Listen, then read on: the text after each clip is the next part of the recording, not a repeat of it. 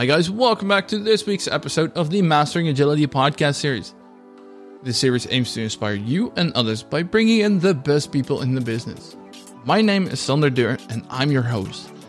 Now, this week marks the launch of our Discord server.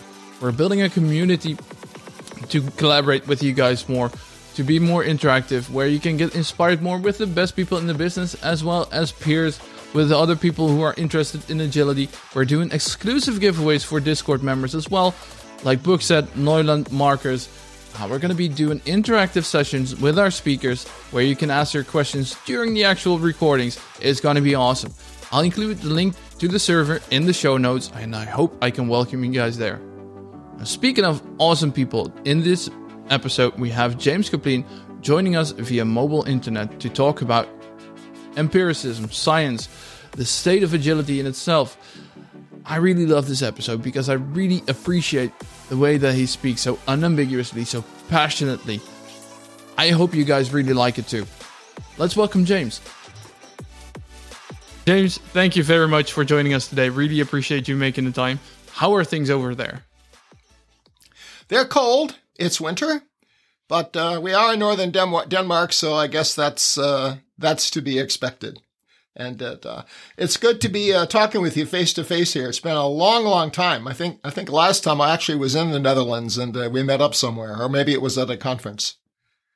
That might be the case, indeed. But looking back at this winter, I don't know how it is with you guys, but it's not that cold over here. It's a little bit chilly, but there definitely have been colder. Now, no, that's true. It's been it's been up and down here, but it's it's down today. Speaking of things going up and down, uh, what I would like to talk to you about today is the current state of things when it comes to agility and how uh, these things are perceived. Because things have changed quite a bit since you initiated these kind of things, right? Well, if they hadn't, that wouldn't be very agile, would it? That's very true. Definitely. Do you feel that we're going into a right direction when you originally envisioned where we would be going? I think a good way to characterize it is that the uh, the standard deviation is extremely broad, and I'm concerned that the uh, the mean is going quite a bit lower. But with with such a straw uh, uh such a big standard deviation, it's a little bit hard to assess objectively. I, I know that I run into enough individual cases that are in the the lower part of the distribution that it, it gives me cause for concern. So. I, I am concerned that we need to tighten things up and, and, and, and get back on track. Not that we need to reset the clock back 25 years, but uh, that I think we need a good, honest assessment of, of how we're doing things and how we're moving ahead. I think that's also the, the perception that Arie van Bennekum had uh, a couple of episodes uh, ago as well. Um, could you share us how did you experience this when you were starting thinking about agility and making this more uh, not necessarily formal, but before the whole agile hype, before this whole wave came about, how was it that you came to such a point where you thought we should be doing this a lot more than the more traditional ways of things? Well, there's several ways of coming at that question. Um, I mean, a lot of what the foundation was for for Scrum and um, and extreme programming was some research that I had done at, at Bell Laboratories in the early 1990s. When I when I asked exactly that question, are we doing things the way that that good software development should be doing it? Because in the in the 1950s, we knew how to do this. Um, I mean, before the methods, before you know the big IBMs got hold of things and and imposed management and then under the the methodology hammer of the of the 1960s, uh, things kind of got slowed down. So I mean, even in the 1990s, we were uh, we were looking at um, development and asking the question in that way and saying, you know, well, are we doing things in the right way? So the question persists today, but it's it's in a little bit different form.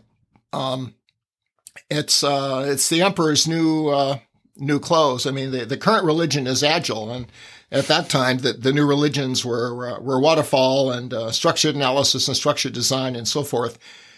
And uh, though there are some worrisome, interesting cases where the new religion is uncannily like the old religion, the uh, the uh, denials of the of the current crowd to the contrary notwithstanding. Um, I think we have a, a new a new set of diseases that are that are born of of this new context. Um, and I, I think there's a lack of focus, frankly, on on the right thing. And I think the the biggest problem or the top problem is that we're we're not focusing on on on value, on you know, on what it means to really deliver value to our markets and uh, and to our developers, you know, for for good um, good development environments, so making them effective. And then there's a whole bunch of subcategories, and, and some of them I can look at as a scientist and say, you know, we've we've completely lost touch with science. Um, some of them are just blatant raw opportunism and uh, and attempts by people to to differentiate themselves in the marketplace. So it, they don't have to prove that something is good. They just have to say, you know, I have uh, I have something that's different than anyone else, and that's enough to for them to find a niche. And in this in this market where you know compared to the 1960s, we've moved into a much more service intensive, much more software intensive market. There are more and more players who are looking to get their uh, their shilling out of that market um, and yeah, the market has grown, and so to to to a large degree, it's kept up. But maybe we're turning a corner, uh, and maybe maybe the growth in the market has slowed down, or the growth in the in the supply has turned up. Um, so I think the normal laws of supply and demand um, are starting to be broken, and, and, people are breaking them by by creating their own opportunities, and, and things are just going nuts. So I don't think there's any given point at which this started. And and by the way, the way you phrased it, you know, when I when I started looking at agile, I mean, the the, the thing I started looking at wasn't agile. It was just you know how do we do effective development and um, and just doing shotgunning kind of research using social network theory and um, and grounded theory development and things like that. Um, agile is a label that got applied to some subset of this later um, and in fact, though people would label a lot of what I do is agile, because I mean, a lot of what I do is very Scrum related, but also a lot of what I do is architecture related. And uh, I mean, I really wouldn't call much of what I do agile uh, in terms of what most people mean by agile. Uh, that was never the goal. And in fact, I mean, there's some interesting percentage of my clients where the problem is that they're agile. They're too agile. They don't have continuity of purpose. They don't have constancy of purpose. Uh, but they just, you know, they, they follow, you know, whatever, um, whatever wave comes along. And, uh, and yeah, they, they, they respond to change or they react to change rather than thoughtfully planning and thinking. So maybe you have a follow up question that's more specific, but just kind of to frame the space it's it's broader than just you know looking for some good in agile and uh, I think this problem of of not being focused on the prize is a very long standing problem and there's nothing really new here. No, exactly. I think that that's uh, that's a really nice way of looking at things, especially where where you mentioned you were looking in into ways of doing things uh, in a better way, create value in a better way. Whereas now the agile thing, what is commonly accepted to be the agile thing, seems to be more of the end itself rather than a means to an end. Where do you feel that we lost that somewhere, the purpose of value driven rather than just implying and, instilling agility? I think a lot of the value came in the the techniques themselves. I mean, a lot of people you know, blame the frameworks. I mean, I even I, I, tend to blame blame extreme programming as being kind of the first one that did this. A lot of people blame, blame Scrum. Um, you mentioned Arie. I don't think anyone's blaming DSDM because DSDM wasn't wasn't really big enough. Um, but I think there's a thing to be blamed, and I mean it's um, it, it's it's kind of in the same space as as the frameworks, but but things like um, um, things like continuous delivery, um, things like um, basing our quality around unit testing and having all the focus there. So there's a lot of things that are marketable. Um, you can you can you can make a, a market identity for them, and therefore consultants can sell them. Um, tool vendors can sell them. I mean, a lot of um, a lot of the the interest, the early interest in test driven development came came about because um, a couple of folks on an airplane had uh, put together a, a, a unit testing framework, a unit testing tool, and so they knew that the market out there, the new market, this agile market, the post 1990s market, was driven more and more by the developers. Um, because developers now had a lot of power in their hands. We now had personal computers. Everyone had the power to develop. We no longer had to go through committees or, or management processes in order to go forward with steps of development. So now developers were making the rules. So the way you could sell something is by appealing to the the desires and uh, and opportunities of developers, and and so we became very technically focused, or we came, became very focused on kind of you know superficial low hanging fruit. The problem with that is that the problems that we're facing are really system problems. And, and, and these things are, are, are solving very small slices, very individual problems that are part of the whole.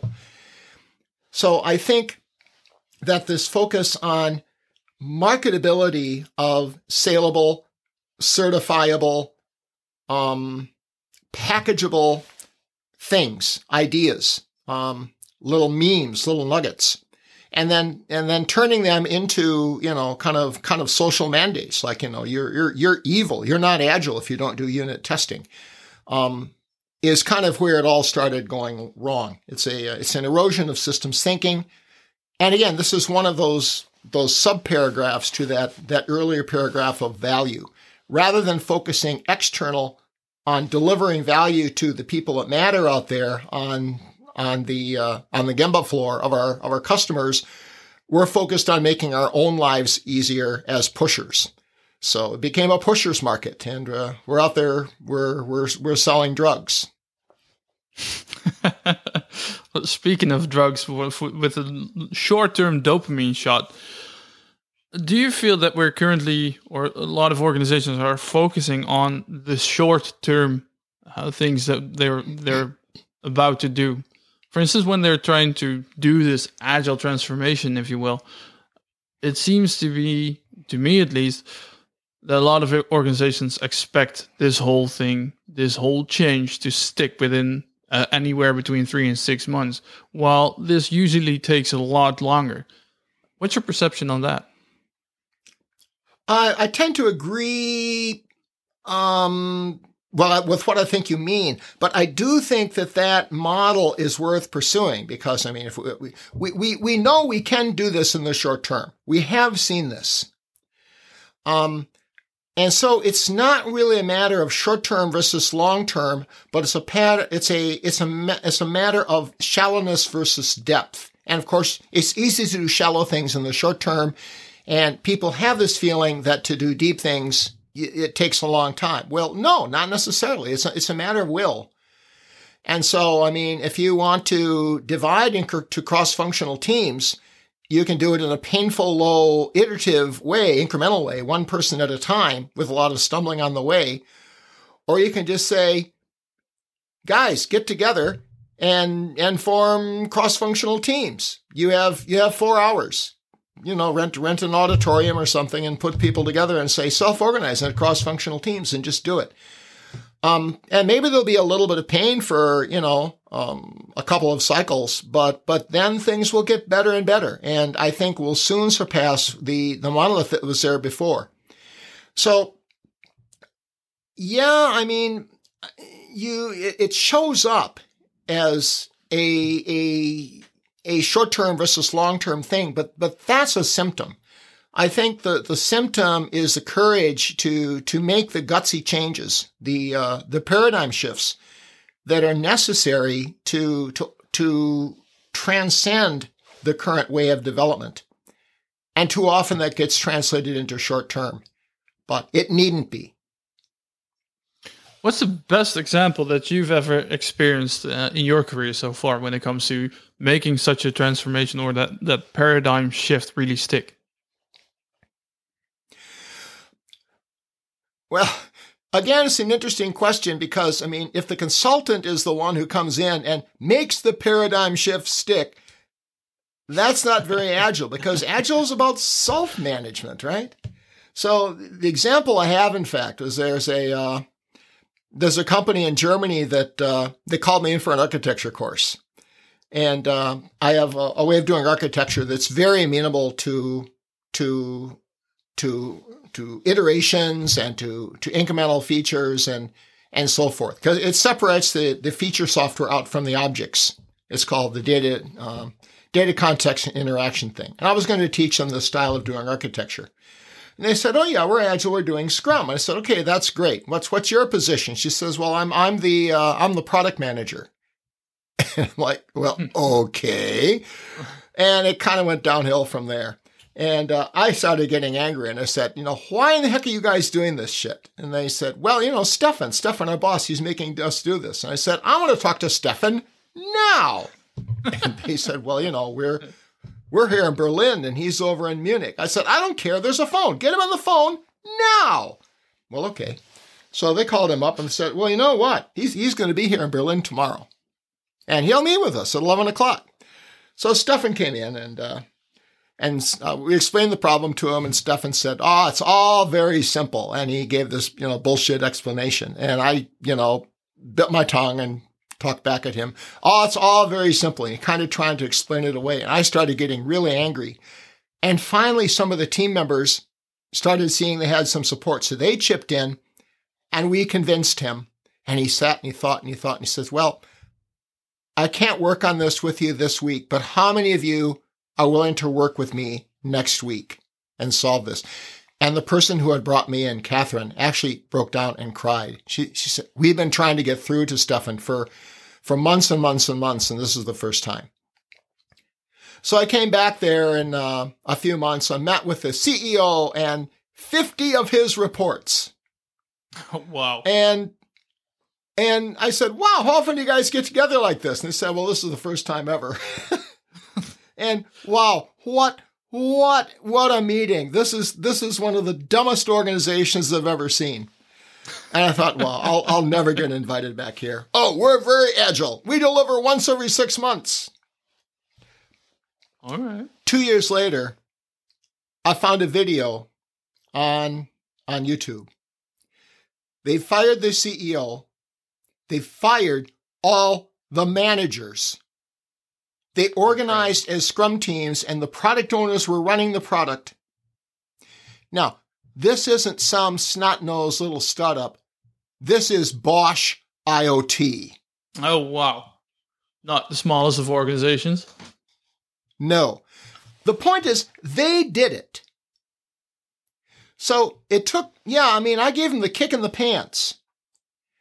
But the point is, this is a really great agile story because it wasn't it wasn't a consultant spoon feeding them and you know training them and and telling them exactly what path they should follow. I'm sure they brought in some other folks to support them. But and I'm sure that Stefan's leadership. Oh, by the way, Stefan, this idiot manager who I had to talk down, he's the new CEO. what changed for him? What is it that made it change? Was it your very direct no, approach to is? Isn't this, can, isn't this a beautiful story? I love no, it. No, he just he he just got his ego out of the way and said, "Look, um, we want results here. All I care about is results." And he made it happen. Or let me say, he let it happen. You can't make Agile happen, right? Managers cannot help Agile. They can only make it worse. The best thing a manager can do is get out of the way.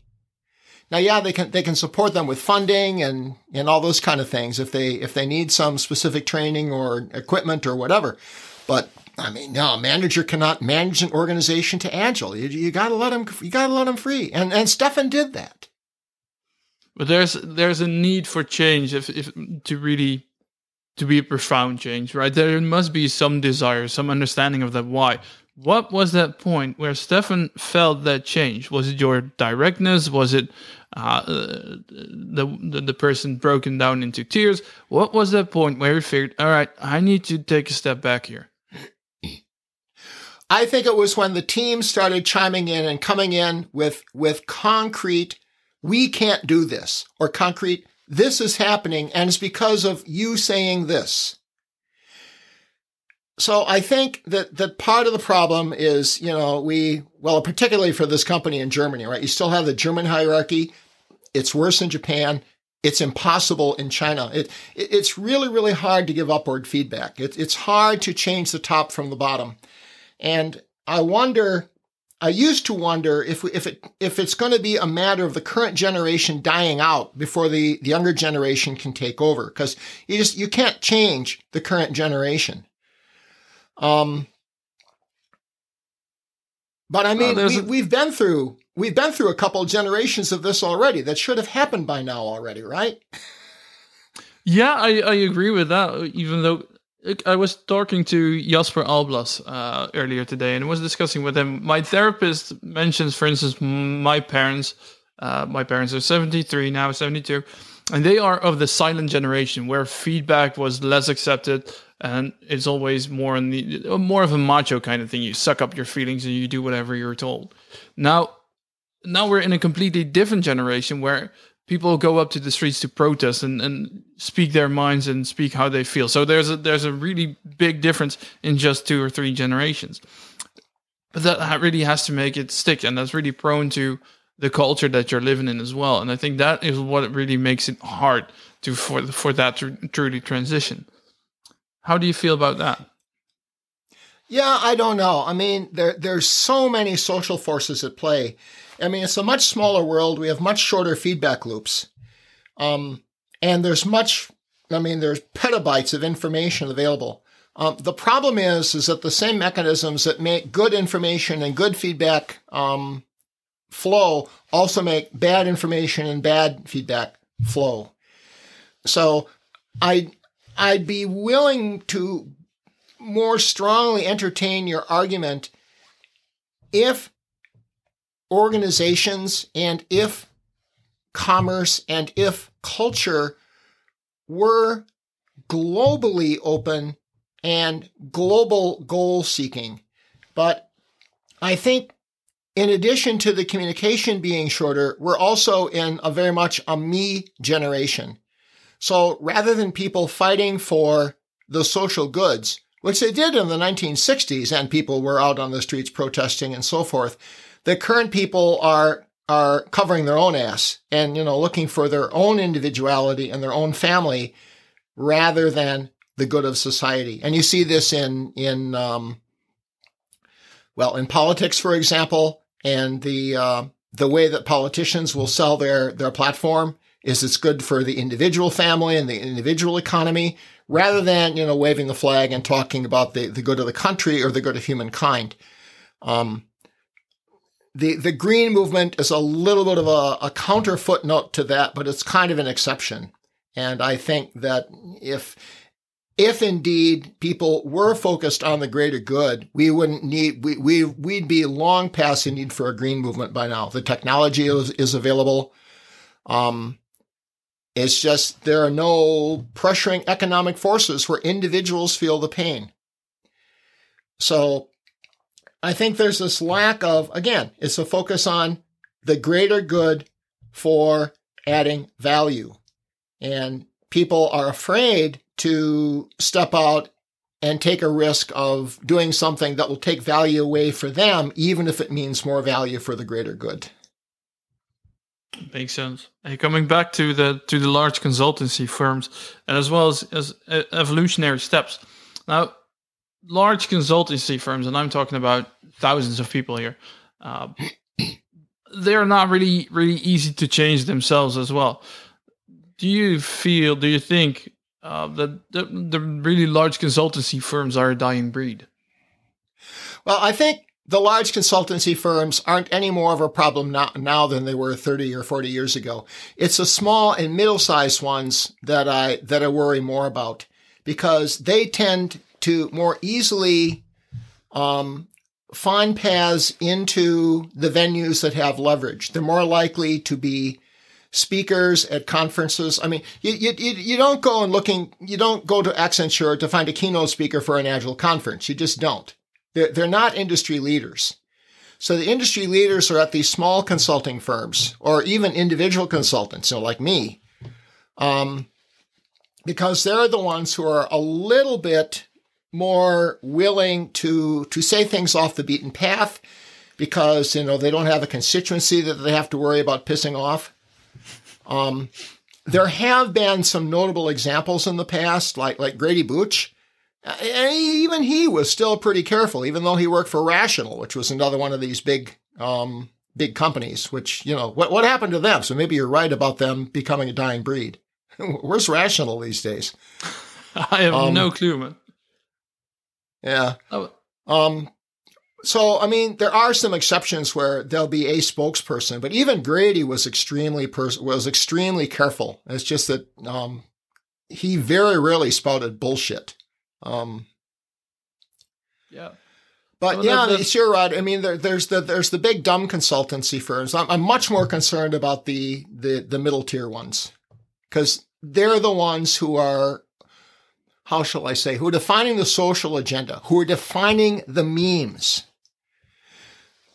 And um, that's what concerns me. How do you feel that? How do you think this is going to go forward, or should be going forward? Because this has little to do with actual value, rather than creating a picture that you want to fulfill. Well, the first thing is to recognize that there's a problem. And a, uh, a dear friend of mine in Austria named uh, Mike Liebel called me two days ago and said, "Yeah, Houston, we got a problem." And I mean, it's this. Okay, and it's this this whole thing about things are just getting worse and worse and worse. And we know we can do better. And so we put our heads together and we've identified uh, a couple of other people, one of whom is Dutch, by the way. Um, and we're going to put our heads together and say, all right, what, what do we do here? So I don't know. Maybe maybe there's another manifesto maybe we just uh, we be, we go uh, we go kind of underground and we start making some uh, some videos that we that are high quality videos that we get out there, you know, for free uh, to to help set the record straight, you know, with with with some kind of uh, media movement. Uh, I don't know. There's there's a bunch of ideas floating around, but what I feel is we've come to the realization that there's a problem. And I need to take a long walk in the woods and have a, a good think about this, but I think it's a lot broader than just software. Um, I'll maintain that what's at stake here is all of science. And my fear over the past two years is that science has really taken a beating. And the, the reason is COVID. So, you know, the vaccines came out and uh, everyone said, "Oh, science will will save us. The vaccines keep us from from getting sick. If you have the vaccine, you can't transmit the uh, the illness." Um, here are some scientific analyses that show what an unvaccinated population would do in the UK. All of these are bullshit. The people who made the vaccines never said that it'll keep you from getting the disease. They never said it'll no. keep you from being contagious. All of these were things that, in the name of science, society made up, and the, the journalists took off and said, Science has said this. And then the policymakers in the government took off and said, Well, we're going to act accordingly and require masks and require vaccinations and all of this. So, yeah, vaccinations are important for at-risk population, you know, for for the elderly, for those with marginal health and so on and so forth. But I mean, the scientific evidence for for vaccinating the rest of the population just isn't there. Now, just now, like like I mean now, I mean like this week, you're starting you're starting finally to see letters to the editor and journal articles and journalists saying, hey, wait a minute. What we're seeing now in the numbers is contrary to what the policymakers and the so-called scientists have been telling us for two years. What's going on here? so I think there's a great awakening going on. Now, my, my concern is, um, I mean, Mary Poppendieck says that the, the pendulum of change is not a pendulum. It does not swing from side to side. It slams from side to side. Um, my concern is, is that the pendulum might slam the other way and, and science will get a black eye. Um, I'm, a- I'm be- honestly not worried about Agile getting a black eye. The stakes are too high. Um, it should have gotten a black eye a long time ago. Um, but I do think there can be some kind of awakening there, and as there has been an awakening in the medical world about the fact that uh, we we we've been sold a bill of goods here the past two years by the government and the press, not the scientists. Scientists are cool. They are. Could you ima- imagine how incredibly frustrating it must be to be a scientist at this point, where you've been studying your whole life, you've done your PhD, you're, you're I don't know what kind of research you've been doing, and then these journalists and, and Facebook warriors come up and say this is bullshit, or give a completely different message to the things that you're trying to conceive or to to perceive and, and to bring across uh, exactly what like what you were saying. I mean, in this country, in the beginning, it was indeed uh, the message was this is going to make the severity of consequences of COVID uh, less harsh when you take the vaccine. It's not going to stop people from getting infected. It's not going to stop people from Yes, getting ill. It's going to make the consequences of being ill less. It's going to ta- reduce the likelihood of you ending up in hospital or worse in IC or people dying exactly right. luckily that And has been the is. case Uh, people still seem to distill out of that message that you're not going to get sick you're not going to be spreading stuff you're you're not going to be able to be still be infectious what could we do So- to reduce that because that's empiricism as well right it's the whole way of dealing with such a pandemic So you asked me if I knew how, how frustrating it must feel. In full disclosure, you know who one of my clients is? I'm betting Pfizer. pfizer Moderna. yeah exactly yep. And actually, I have a very, very, very distant cousin who's a uh, vice president in, Mo, in Moderna. But Oh. I don't even think he knows we're related. Um, so, I mean, the, these guys are scientists. They're not politicians, right? And they're, they're just doing their best, as, as far as I can see. Yeah, I know. I mean, they've gotten their hands slapped for, for doing some, some naughty things in the past. I mean, they're, they're not, they're not just babes in arms. But I mean, this time around, I mean, they're just they're they're doing their best, and the the policymakers are, are making hash of this. Now, I also feel that this is true for for Agile. The the the nice thing, yeah, the nice thing about the the medical industry is that we have nice metrics like body count and full beds. We Very ain't got those metrics in software. Oh yeah, it's well, well, well, software is also easy to measure. It's just that the measurements don't mean anything, yeah right? but that's, And that's, the, thing. problem. Exactly. People And- are not seeing the consequences with software development as as mm, visually and, and tangibly when compared to when people are dying or hospitalized. So the level Right. of severity to respond to those metrics is less, I feel. Now, there's a whole bunch of things that work together, and you can't point to any one of them as a root cause, but this is an immensely interesting system, and it kind of works like this. So the problem is, is that software is perceived like medicine as having extremely high value. So, I mean, if you go in the US, I mean, they can charge an arm and a leg because they're going to save your life. I don't know if you know about this case about this, uh, this guy who, uh, he was called Mr. Pharma or something like that, who took like a $17 thing of medicine and overnight, uh, increased the price to, uh, to several hundred euros to increase his Yeah, profits. for because It was for the HIV uh, medicine. If I, uh, I uh, what's his again, name again? Yeah, it, it yeah, it's something. It's not an HIV medicine per se, but most of the people who took it were HIV patients who were taking it for for some other particular reason. But yeah, it was basically for the HIV crowd. And yeah, I mean, he got thrown in prison, right? Because um, um, he just he increased the price. Software is a lot the same way. Is that we charge unreasonably high fees for the software we build. There's no reason we need to charge the amount of money we charge for the software we build. I mean, one of the most successful video games was done what by by one guy. Where is he? He he's in Sweden, in Finland. I can't remember what's the video game here. Um, it's it's kind of a um, it's a role playing game with kind of a, a virtual land. You can you know make your own cities and so on and so forth. Oh, Minecraft. But one guy, huh? You mean Minecraft? It, is it Minecraft? Maybe it's Minecraft. But it was one guy who made that. And I mean, it drove him nuts because he was making so much money that it drove him crazy. The pressure was too high, so he kind of he kind of stopped it for a while. I think he's back. Um, but we have places, you know, where we have thousands of individuals making software which is one thousandth as complex. And why do we do this? Why does a dog lick its genitals? what a great comparison. Because it can. Right?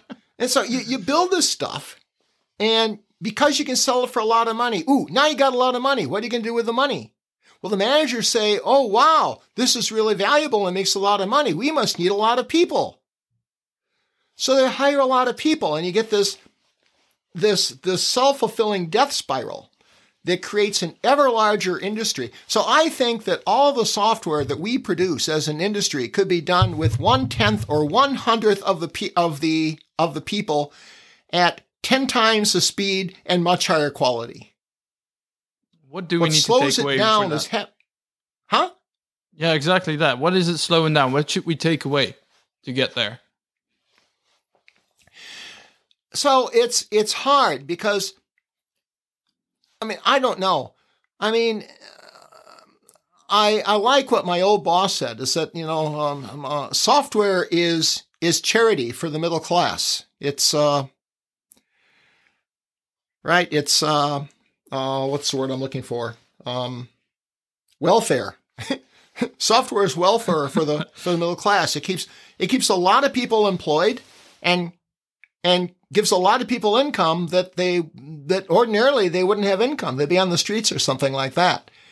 Um, so I think to fix this is a momentous social change, which means a social or at the level of the whole economy, a devaluation of software and a revaluation on things of, of real value, like, like nature, and education and humane living environments and childcare and mental health and and all of these kind of things. Um, I don't know who the market is that this podcast will go to. I think um, you know we we here in Denmark uh, understand this very very well. I suspect the Netherlands is very very similar in terms of social infrastructure and support for for social causes. United States is clueless and I mean, to a first approximation, that's where the bulk of the world's software is coming from. And so I think we're looking at that level of change to the value proposition in the economy and to, to reformulating things so we start building software with small crack teams of, of great programmers rather than you know just taking someone off the street and and and putting them through a two day scrum course and a six month certification course on java and saying well okay you're now a career programmer. My gosh it takes seven years in denmark to learn how to be a plumber to put a damn toilet in my house. How much training does it uh. take before you can write java code that will that will control the flight of an airplane with hundreds of lives at stake. I There's something wrong with, with the short term. Has a lot to do with the short term thinking that we were discussing earlier. Indeed, what you're saying with with the um, expectancy of people to go into a two day course and now you're the expert. I think that's a very dangerous thing as well as people driving the wrong agendas.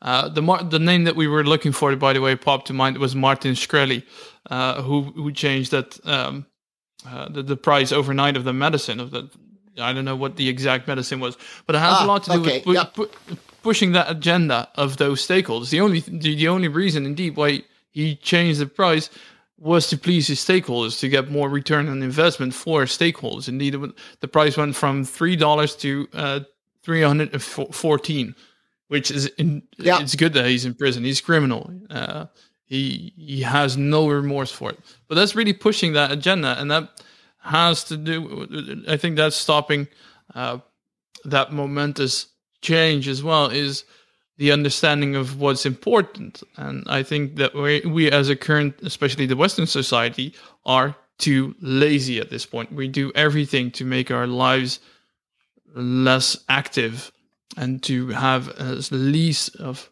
uh, uh, physical activity that we need to, perform to re- uh, achieve our goals. But how could we possibly change that?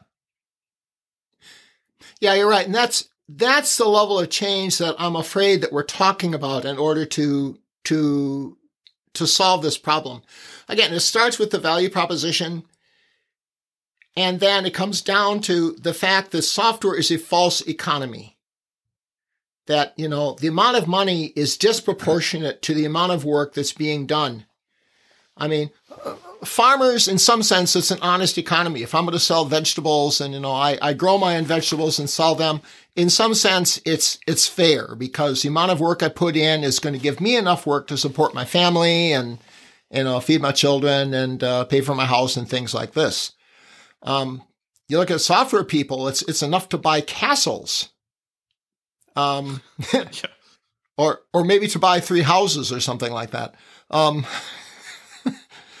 so I, I, think it's just crazy.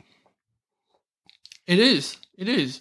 Um, yeah, the, I think the, one of the first things that my trainers, when I was doing my first course, my first two day course before I was expected to be an expert, uh, mentioned to me was, "We're going to teach you common sense," but somewhere we lost common sense, right? Yeah, and I think that's that's the hardest thing to really to really give back, and that's what materializes with the way that people perceive the message from pharmaceutical companies. Like you're not going to get sick. No that's that's not what we said. It reduces the the uh, the likelihood of you getting sick.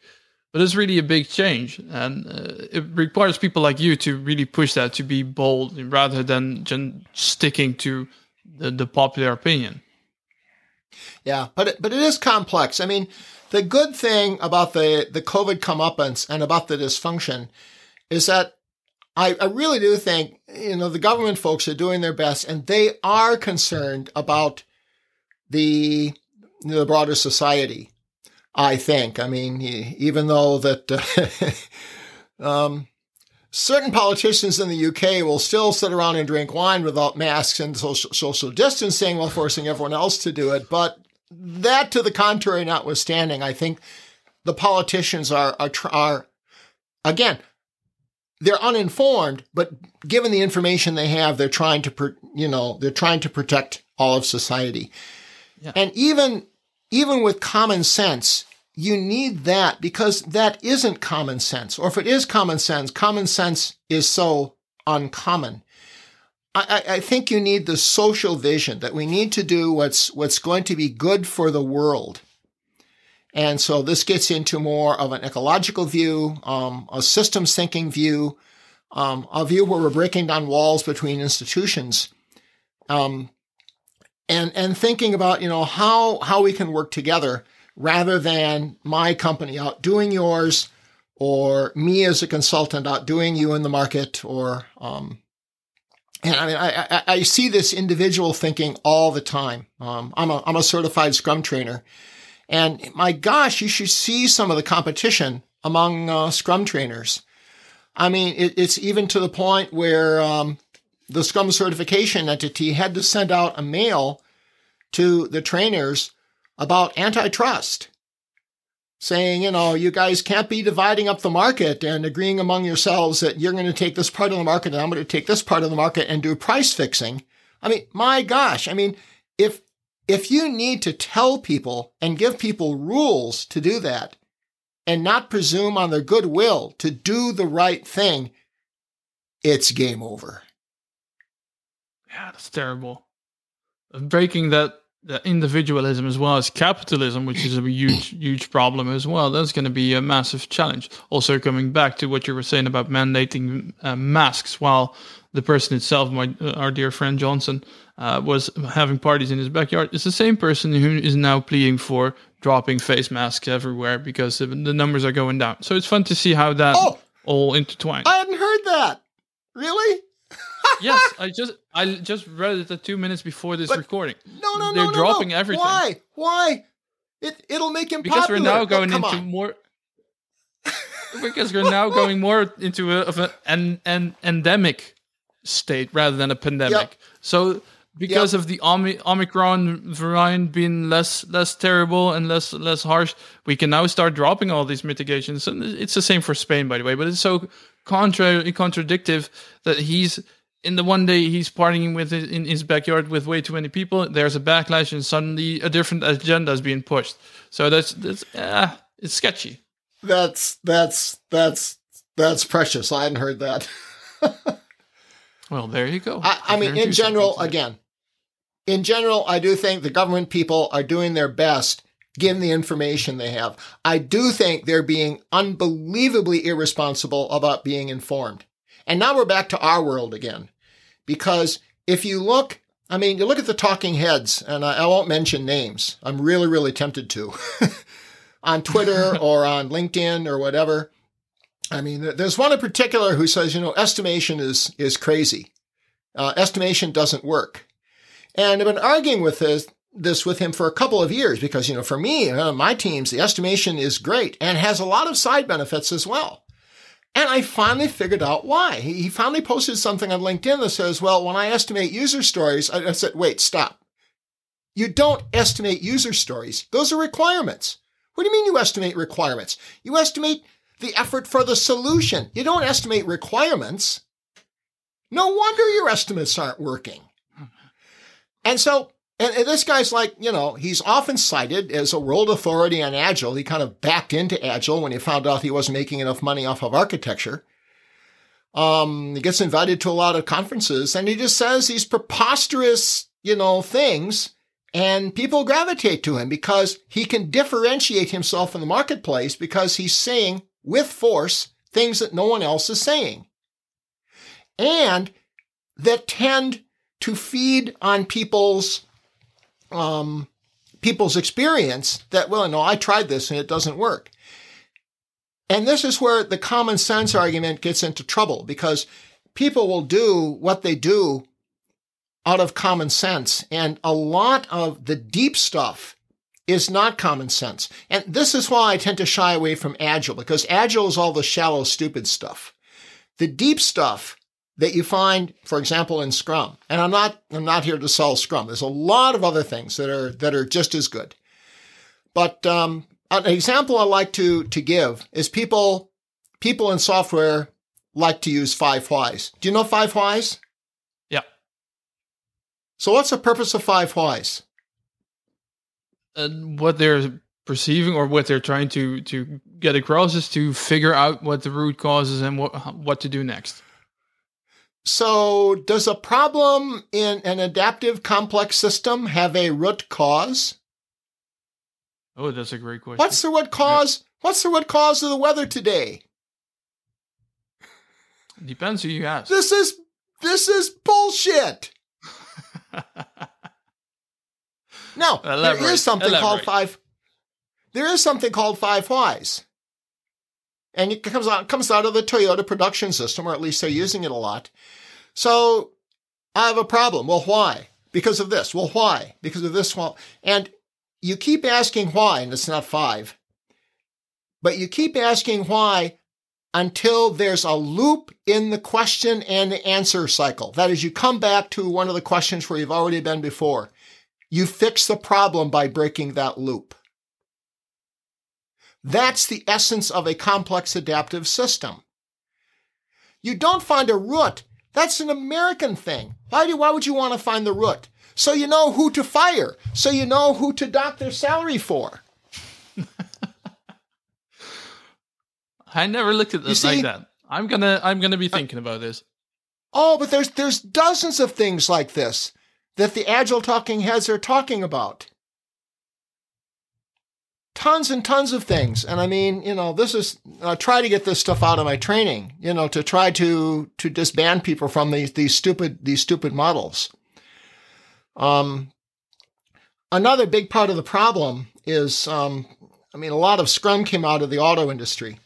And, um, and so, you know, software never grew up. It never got its own identity and it's always looked to something else. I mean, computer science looked to science. It wanted to be a science. Well, forget that. Software engineering looked to engineering. Look, I'm an engineer. I'm an electrical engineer by training, and I know that software engineering is not engineering. All right. And computer science is not a science. I mean, there is a little bit of computer science, but it's irrelevant. I haven't had to solve the halting problem in a long time. But, they, they always looked to somewhere else. And they were looking to the auto industry. So we had the oil crisis in the US.